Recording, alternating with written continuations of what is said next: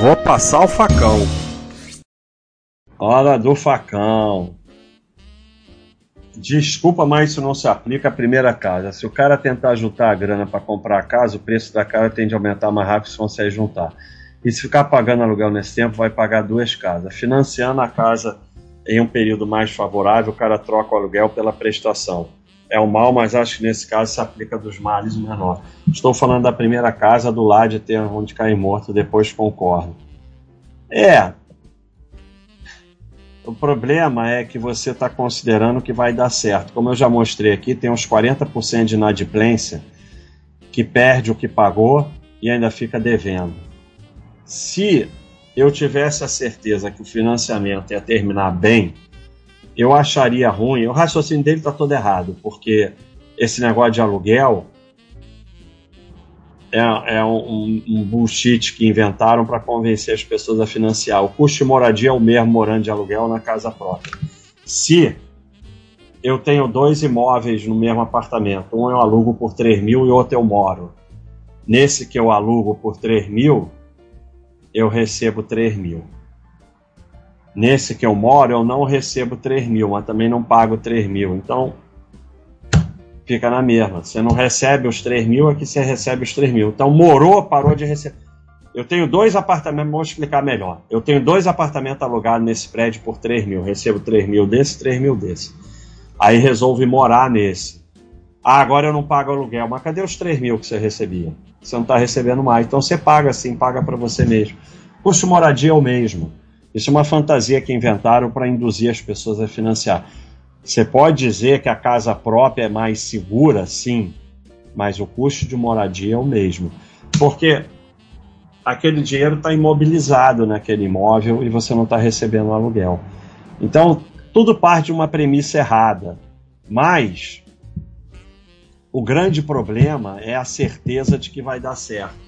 E nós temos aí um 40% de inadimplência. Você perdeu o emprego, o governo mudou a regra, vem hiperinflação, CREL.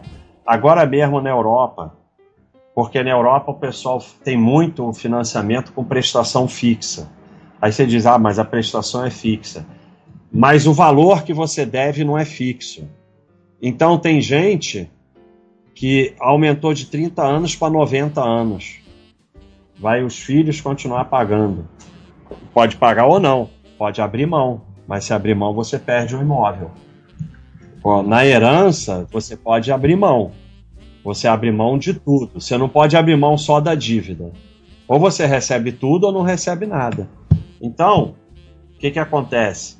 Porque o pessoal não entende que nunca tem lanche de graça. Então, o financiamento com prestação fixa, mas o que você deve não é fixo.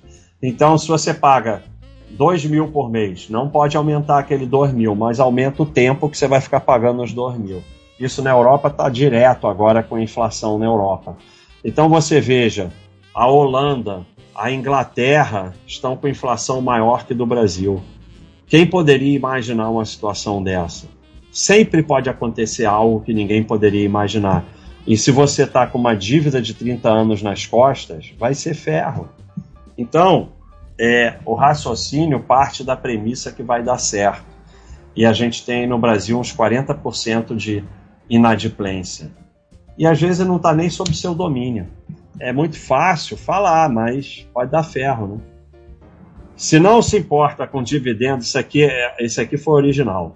E o foco é apenas ser sócio de empresa boa, porque não continuou sócio da Souza Cruz quando a mesma fez opa.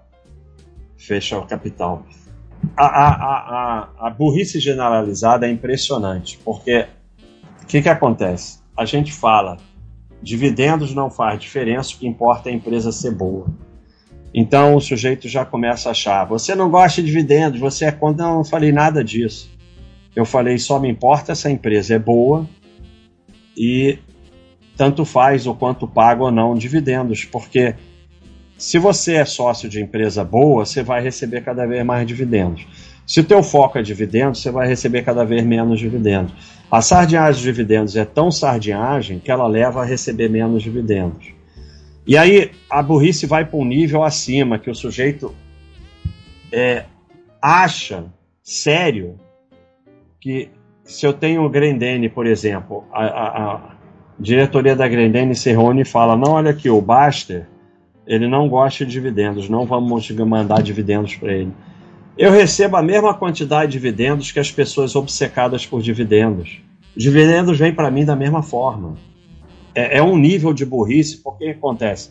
A pessoa tem que acreditar que é possível viver de dividendos a partir de um patrimônio pequeno, porque esse é o sonho das pessoas.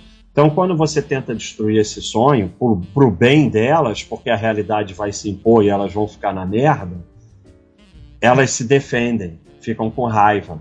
E aí vem com um argumento maluco desse. O que, que tem a ver ficar sócio de uma empresa que fez, fechou capital com isso? E assim, eu não importo com dividendos, mas eu recebo igualzinho todo mundo.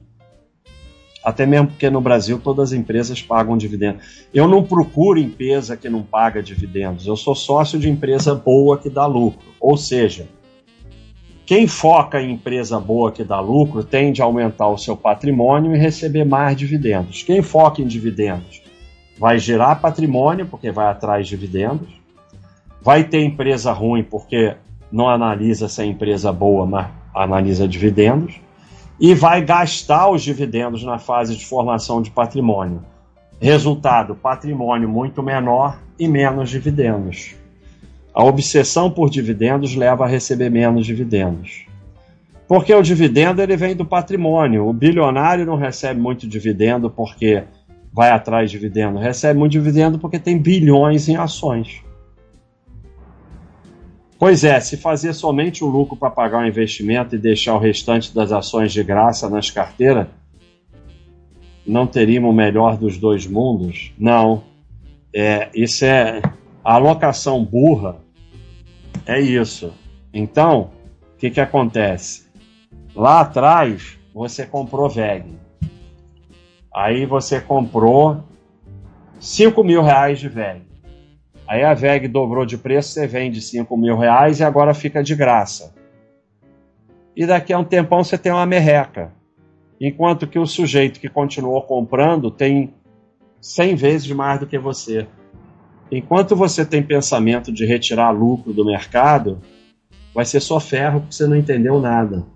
Então, é, isso só vai fazer você porque o seu patrimônio em ações vai crescer por causa de 10% das suas ações que vão explodir.